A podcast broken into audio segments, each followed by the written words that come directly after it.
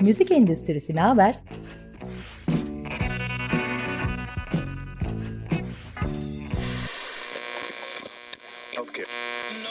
Müzik endüstrisinin her alandaki dinamikleri.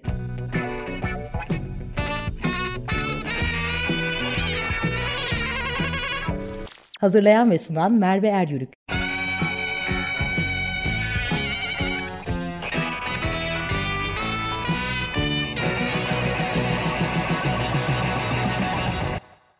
Merhaba, müziğin endüstri tarafını konuşan bir programla 15 günde bir birlikte oluyor olacağız. Müziğin üretim, yapım, dağıtım ve tüketim aşamalarını, endüstriye özel meslekleri, sektörün sorunlarını ve potansiyellerini konuşacağız. Her ne kadar müzik kelimesinin yanına endüstri, tüketim ve üretim gibi kelimeler irite edici olsa da müziğin yarattığı ekonomi sebebiyle kullanılması çok da yanlış değil. Müziğin hayatımıza kattığı değerlerini de es geçmeyeceğiz tabii bunları konuşurken. 13 bölüm boyunca müzik endüstrisinin bir alanını sohbet etmekten keyif aldığım konuğumla endüstrinin afiyetli olup olmadığını beraber soruyor olacağız. Konu başlığım ve sohbet arkadaşım düzenli olarak değişiyor olacak. Bu haftaki konumuz hayatın her alanında olduğu gibi en görünmez meseleyi konuşacağız. Kadınlar. Müzikle Yaşayan Kadınlar kitabının yazarı, radyocu ve müzisyen olan Deniz Koloğlu ile müzik endüstrisindeki kadınları konuşacağız. Hoş geldin Deniz. Merhabalar Merve, hayırlı olsun programın. Teşekkürler. Deniz ile ne yazık ki yan yana değiliz. İstanbul dışında yaşadığı için böyle uzaktan bir iletişim kuruyor olacağız. Öncelikle seni hızlıca dinleyicilerimize müzik endüstrisindeki şapkalarından bahsederek tanıtmaya çalıştım. Eksik veya yanlışsam beni düzelt lütfen. Şöyle bir e, küçük düzeltme ama yanlış düzeltmesi de bir e, nasıl diyeyim güncelleme gerekiyor olabilir. Ben, ben evet alaylı radyocu Açık Radyo'nun da eski çalışanlarından biriyim. E, orası okey ama müzisyen derken biraz çekiniyorum. Mütevazılıktan ziyade gerçekçi olmak gerekiyor. Bir süre yani yaklaşık bir beş yıl çok sıkı bir kendimize göre bir tempoyla Utkan Çınar'la birlikte müzik yaptık. Başka katılımlarım da oldu ama müzisyenlik aktif olarak or oralarda bir yerde kaldı maalesef. E, çok istememe rağmen. E, benim asıl mevzum biraz e, nasıl diyeyim söyleşi gazeteciliğine bulaştım bir şekilde. Ve bu sizin yani senin programına katılma sebebim de müzikle yaşayan kadınlar kitabını hazırlayan kişi olarak müzikle ilgili bir e, içerik üretmiş olma aslında. Konunun ehli değilim fakat bu kitap vesilesiyle epey bir içine girdim. E, şey endüstri ve e, yaratıcılık ve işte emekçilik ve bir sürü alanına.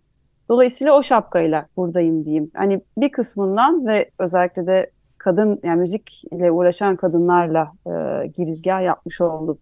Umarım karşılığını verebilirim bu şeyin sohbet içeriğini. Muhakkak. Devamı da olsun umarım. Benim için çok faydalı oldu kitabın. İlk soruma şöyle başlayayım istiyorum Deniz. Şimdi 2019 yılında Kara Plak yayınlarından çıkan kitap Müzikle Yaşayan Kadınlar. Şimdi bu kitap fikri öncelikle nereden çıktı? Neyi amaçlıyordu? Ve amacına ulaştı mı sence? Amacına ulaşıp ulaşmadığını açıkçası bilmiyorum. Ee, dönüşler bir şekilde e, külliyata böyle bir çalışmanın katılmasından yana özellikle müzik dünyasından kadın ya da erkek ya da başka olumlu şekilde bunun ihtiyaç gören bir çalışma olduğunu söylüyorlar. Fakat amacını nasıl özetleyebilirim? Amacı aslında kara plağa ait bir soru işareti. Koray'dan, Koray Löker kurucularından, yürütücülerinden biri kara plan bir sorusuyla ortaya çıkmıştı. Bir gün ayaküstü karşılaşmamızda. İşte sektöre dair hani kadın müzik sektörü diye yanlış söyledim. Kadınların görünmezliğinden bahsetti müzik dünyasında ve de onların yani onlara yeterince mikrofon uzatılmadığını söyledi. Ben şey mealen aktarıyorum. Hı. Ben de evet tabii öyle falan demiştim. Bununla ilgili bir çalışma yapılması ne kadar güzel olur demişti. Çok da uzatmayayım. Ee, ez cümle onlara nasıl e, sorusu hiç sorulmuyor. Hani kadın müzisyen olmanın zorluğu soruluyor. Hani nasıl yerlerden geçtiğinizde buralara geldiniz deniyor ama onların müzisyen kimliği hiç mercek altına alınmıyor. Müzik yapılışlarına hiç bakılmıyor dediğinde ben de çok e, özümsemiştim bunu ilk etapta. Başta önce bir red hissi doğmuştu içimde. Hani bütün bağımsız müzisyenler zorluk yaşıyor. Niye ayıralım gibi basiretsiz bir hisse kapılmıştım ama hemen hızlıca adapte oldum Allah'tan. ve e, görünür kıl, kılınmalarına dair, kılınmasına dair bu konunun bir çalışmaya kolları sıvadık. Bu şekilde ortaya çıktı. Çok iyi yapmışsınız ama fikrinin kara plak e, Koray Bey'den gelmesi. Doğru anladım. E, Koray ve Betül. Koray İkisi ve Betül'den birlikte. gelmesi. Yani aslında Betül e, iki, ikisini de almak lazım. Kara plak diyelim. Onlar öyle anılmayı tercih ediyorlar zaten. Onların fikrini ben hayata geçiren kişi olarak karşınızdayım. E, Güzel bir birleşme olmuş. Kitabın içeriğine dönersek tam da senin aslında bahsettiğin gibi ben kitabı 2020 yılında aldım diye hatırlıyorum. Hiç bu program aklımda yoktu. Hiç seni tanımıyorum. Ee, o yüzden de böyle bir şey vesile olmuş oldu. Şimdi kitabın içeriğine dönersek 23 müzisyen kadınla yaptığın söyleşiyi okuyoruz. Ben Hı hı. satın aldığımda bu başlığı gördüğümde Aa, müzik endüstrisindeki kadınların problemlerini işliyor herhalde. Nasıl işliyor diye merak edip aldım açıkçası. Sonrasında işte tam dediğin gibi aslında müziği ve müzik insanların bu 23 kişinin müzikle olan yolculuğunu da çok keyifle de okudum. O yüzden daha demek ki dedim sadece kadın problemi değil. Bütün sorduğun sorular arasında zaten bir iki tane kadınla ilgili, kadın meselesiyle ilgili e, sorularım vardı. Onu fark ettim. Bu 23 müzisyenin bir kere neden bu isimler ve ortaklaşan ya da ayrışan özellikleri var mı? Bir de soruları nasıl belirledin? Onu çok merak ediyorum açıkçası. Tabii ki elimden geldiğince özetlemeye çalışayım. Ee, şöyle ki e, bu soruyu dediğim gibi bu fikri aldım ve sonra kendi süzgeçlerimden geçirdim ve e, şeyde odaklanmak istedim. Müzikle uğraşmış bir insan olarak da ve müziği merak eden, yani çocukluğumdan beri müzikle yatıp kalkan bir insan olarak önceki dinleyici, sonra radyocu, sonra müzisyen e, şapkalarıyla birlikte e, müziğin nasıl yapıldığını her zaman merak eden biriydim. Ve bunu müzisyen kadınlara sormaya karar verdik. Dolayısıyla kolları o şekilde sıvadım ve bütün müzisyenlere ulaşırken onlara e, nedense bunu his, doğru hissetmişim. Nedense dediğim o konuda çok güvenim yoktu kendime bilgisizlikten. E, merak etmeyin size e, müzisyen olmak, kadın müzisyen olmak ne kadar zor değil mi gibi bir soruyla gelmeyeceğim. Sizin müziğinizi merak ediyoruz demiştim ve hepsinin neredeyse hepsinin e, yüzde doksanının olumlu cevap vermesinin sebebi buydu. O ön yargıyı kırmış olduk. Yani sıkılmıştı çoğu müzisyen onlara müzik yapmanın ne kadar zor olduğunu e, sormuş olmak, sormuş olmalarından insanların. E, müzik e, soruları belirlerken ise bu e, sayıkla davrandım hep. Öncelikle o hem dediğim gibi müzik dinleyicisi sonra da müzik yapmaya kalkış, kalkışmış bir insan olarak nasıl yaptıklarını merak eden sorular sormayı tercih ettim. Ve onlara bıraktım neyi ne kadar sorun ya da olumlu bir gelişme süreç olarak yaşadıklarını anlatmayı. Zaten nehir o bir şekilde o taşlara takılıyor. Evet. Şimdi o, senle de öncesinde konuştuğumuzda ortaklaştıkları noktalar nedir diye sormuştun. Hı hı. Kitabın çıktığı 2019 yılında hani e, uzatılan mikrofonlarda genelde sorulan sorular bu müzisyenlerde ortaklaşılan şeyler neydi e, gibi bir soru vardı. Seninki tam bunu söylemiyor olabilir ama şeyden kaçındım. E, müziklerinin ortaklaştığı işte müzik Hı hı. yapışlarındaki ortaklaşan ortaklaşılan konular, durumlar nedir? Bunu indirgemekten özellikle e, imtina ettim. Dolayısıyla e, şöyle bir şey hazırladım sana rica etmiştin hani nerelerde ortaklaşıyorlar diye. Senin baktığın pencereden nelere e, değebiliriz ortaklaştıkları alanlar diye baktığımda Hı hı. onları saymak isterim. E, bir de ona girmeden önce bu soruları nasıl belirle şeyi bu müzisyenleri nasıl belirlediğim konusuna değinmek isterim. Ben bir akademik çalışma yapmayacak olmanın verdiği bir rahatlıkla e, kişisel bir izlek sürdüm. Dolayısıyla e, şey müzik dünyasına, bağımsız müzik dünyasına çoğunlukla yakın bir insan olarak e, gazeteci, radyocu kimliğimle tanıdığım müzisyenler vardı ve merak ettiğim onlara eriştim. Bir de e, sevgili Didem Gençtürk, Açık Radyo yayın, yayın koordinatörünün verdiği e, çok güzel bir tüyo vardı kitabın başlangıcında. Hani ben daha çok müzisyen kimliğiyle hani yazan, çizen müzisyenlere ulaşmaya çalışıyordum. Dolayısıyla biraz caz ve klasikte tıkalı kalabilirdim. O ise bence mozaik gibi bütün Türkiye'ye bakmalısın demişti. İyi ki de dedi.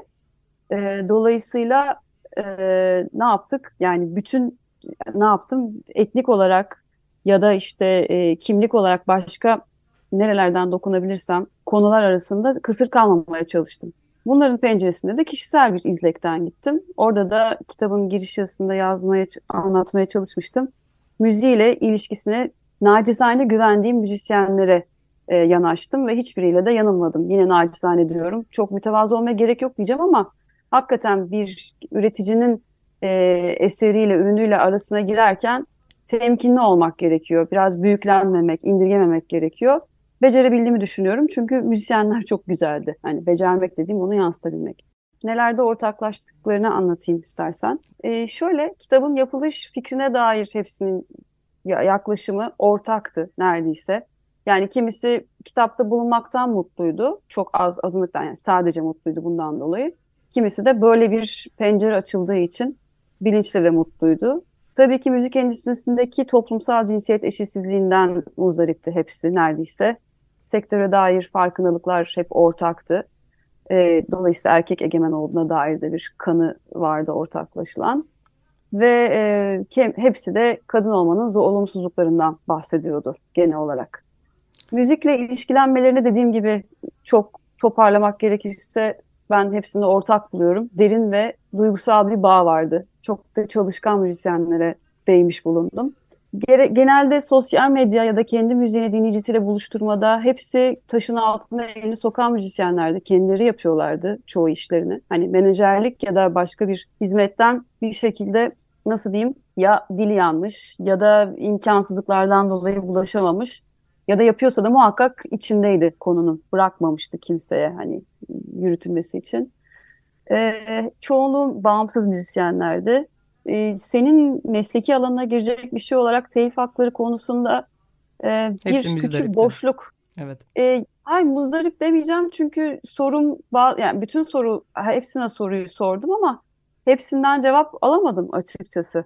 Ya kimisi yalan yani o zaman da kitaba koymadım bir metin oluşturmaya çalıştığım için sonuç olarak bazılarında hiç bahsedilmemiş gözüküyor, gözüküyor. O soruya cevap vermemiş olmalarından kaynaklanıyor. O da hani telif hakları, teliflenmeyle ilgili düşünceniz ve eylemleriniz nedir minvalinde bir soru yöneltmiştim. Hı hı. Evet muzdarip olan da var ama genelde gündemlerinde yok. Bunu not düşmek isterim. Ee, başka müzik sahneleri, kulisler e, bunlara dair genelde sorunlardan muzdaripti hepsi. Özellikle bağımsız müzisyenler.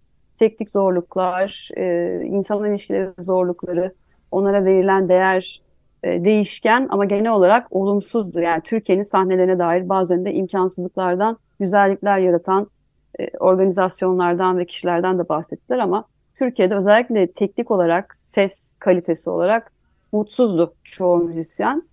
E, bir de müzik eleştirmenlerine dair bilmiyorum bu alana giriyor ama ama e, biraz şeylerdi. Yoksunluk çekiyorlardı açıkçası gündeme gel gelmemiş olmaktan yeterince.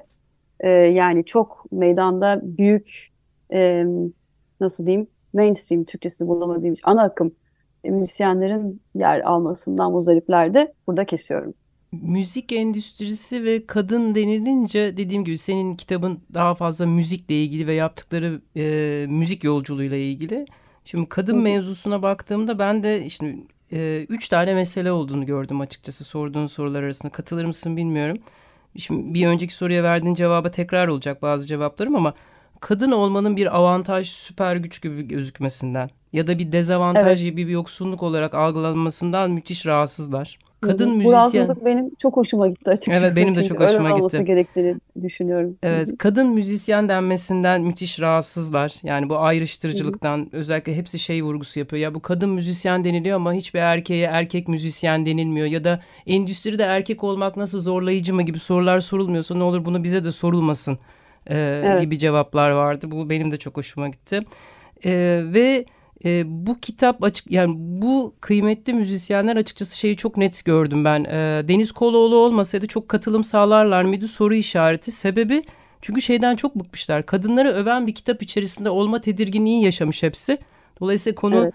e, sen derleyip toparlayacağın için de sana bırakmışlar kendilerini. Ben çok keyifli açıkçası onu e, o elektriği çok güzel hissettim. E, hepsinin mutabık olduğu evet. erkek egemen bir endüstride olması. Bir şey evet. şey söyleyecektin. E, şöyle editörlerimiz yani Betül Kadıoğlu e, bu kitabın editörüydü. Onun hiç de keskin olmayan kılıcıyla da çıktı bu kitap onu hatırlatmak isterim. Çok çok kibar ve özenli davrandı. onun etkisi büyük yani çünkü bizler bir şeyler hazırlıyoruz ama onu yayına götürürken e, gerçekten böyle geriye kuş gibi bir şey kalabiliyor. O kitap size olduğu içeriğiyle geldi. Onun da sayesinde yani kara plan o anlamda e, çalışması açtığı platform ki amaçları onların da zaten buydu. Anılmalı diye düşünüyorum evet. Onları da analım. Ee, ve işte herkes zaten şey konusunda mutabık erkek egemen bir müzik endüstrisi oldu ve endüstride erkek olsaydım hayatım daha kolay olurdu konusunda hepsi hep birazdan aynı cevabı vermişler diye görüyorum. Bunlar tabii benim şimdi bu üç meseleyi sadece gözlemleyebildim kadınla ilgili mevzuda. Bu da zaten hem ulusal hem de uluslararası yapılan bütün anketlerle de zaten doğruluyor. Ne kadar burada e, 23 tane kadın müzisyenin, bak kadın müzisyen diyorum hala hep bu şeyleri yapmamız lazım. 23 müzisyenin... Burada pardon bir parantez açabilir miyim? Tabii. Ayşe Tütüncü'nün güzel bir tarifi vardı. Müzisyen kadın diyor. Ee, seni de rahatlatabilir belki. Evet. Ben bazen dil alışkanlığı kadın müzisyen diyorum ama müzisyen kadın dediğimiz Müzisyen zaman kadın daha e, doğru, doğru. kadınları da anmamız gerekiyor. Hoş bir e, şey olabiliyor. Evet. E, aura yaratabiliyoruz bence. Ee, şeyi de vardı yine kitapta bu geçiş döneminin insanları olarak kadınını tamlamaları belki biraz daha sabretmeliyiz diyen bir e, katılım da haklı. vardı. Evet gayet Hı hı. çok keyifliydi onu söylemesi de.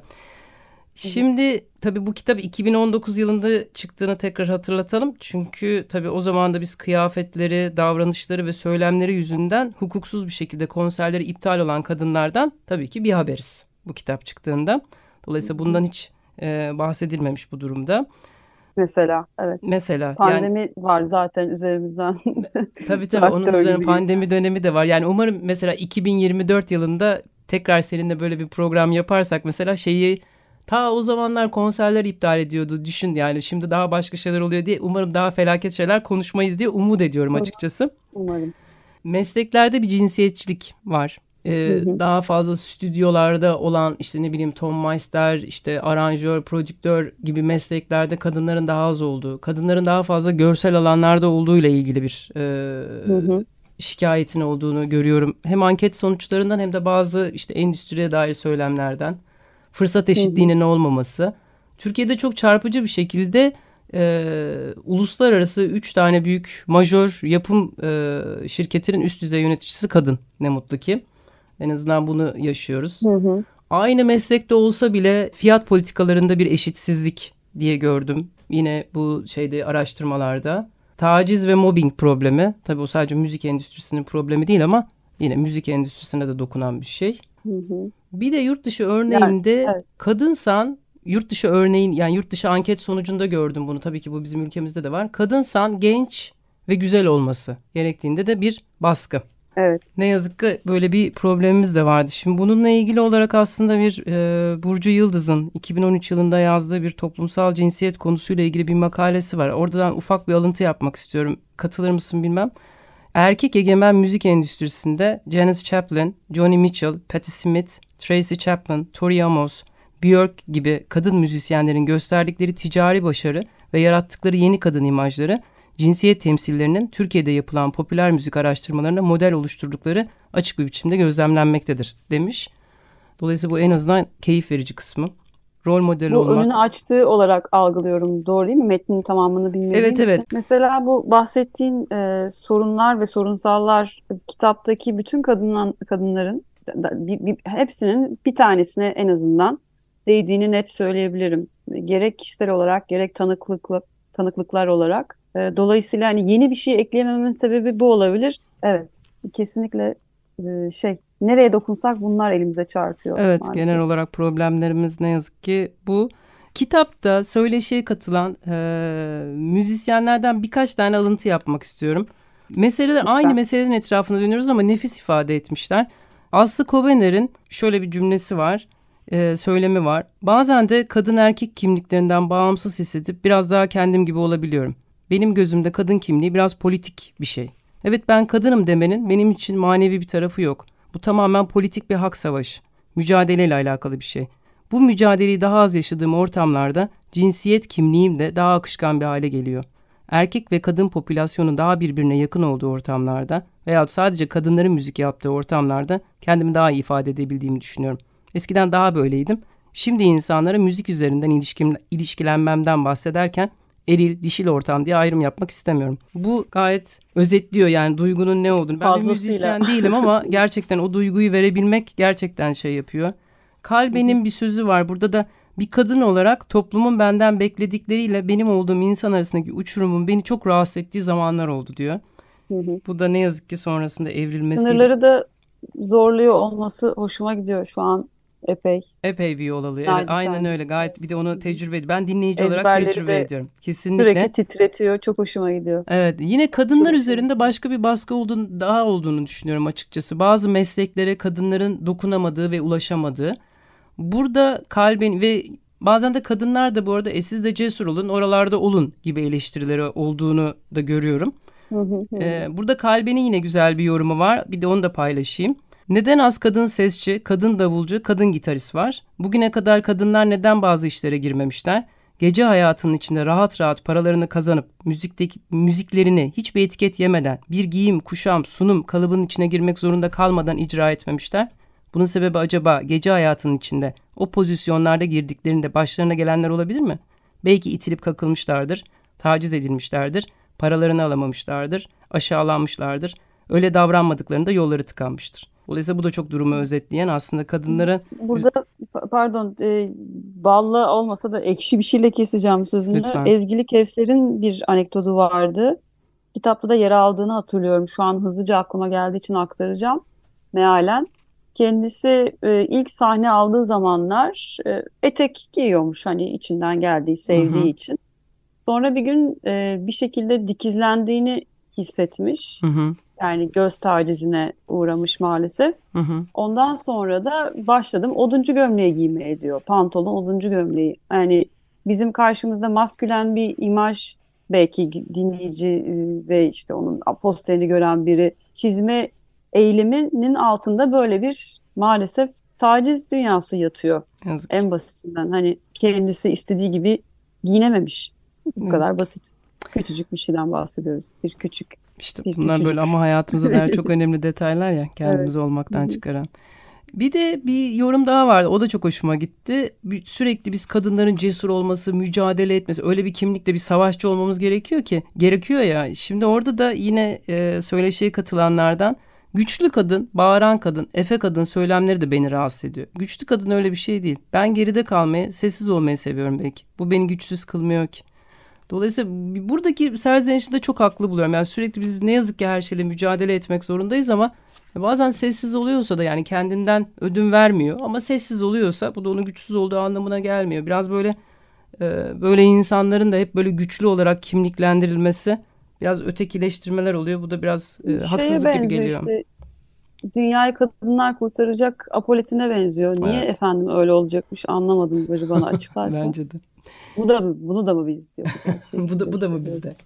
Evet. Çözüm için baktığımda aslında bütün bu kadın meselelerin aslında e, özetlediğimiz şekilde olduğunu diye düşünüyorum. Yani her bir başlığa en azından çok derinlemesine inmedik ama başlık olarak değindiğimizi düşünüyorum. Atladığımız şeyler olmuştur muhakkak ama genel olarak böyle bir toparladıysak da çözümle ilgili olarak bu e, Nisan 2022 yılında İstanbul Kültür Sanat Vakfı'nın kültür sanat dünyasında toplumsal cinsiyet raporunun sonuçlarına bir baktığımda bu mesele nasıl nasıl çözülebilirle ilgili.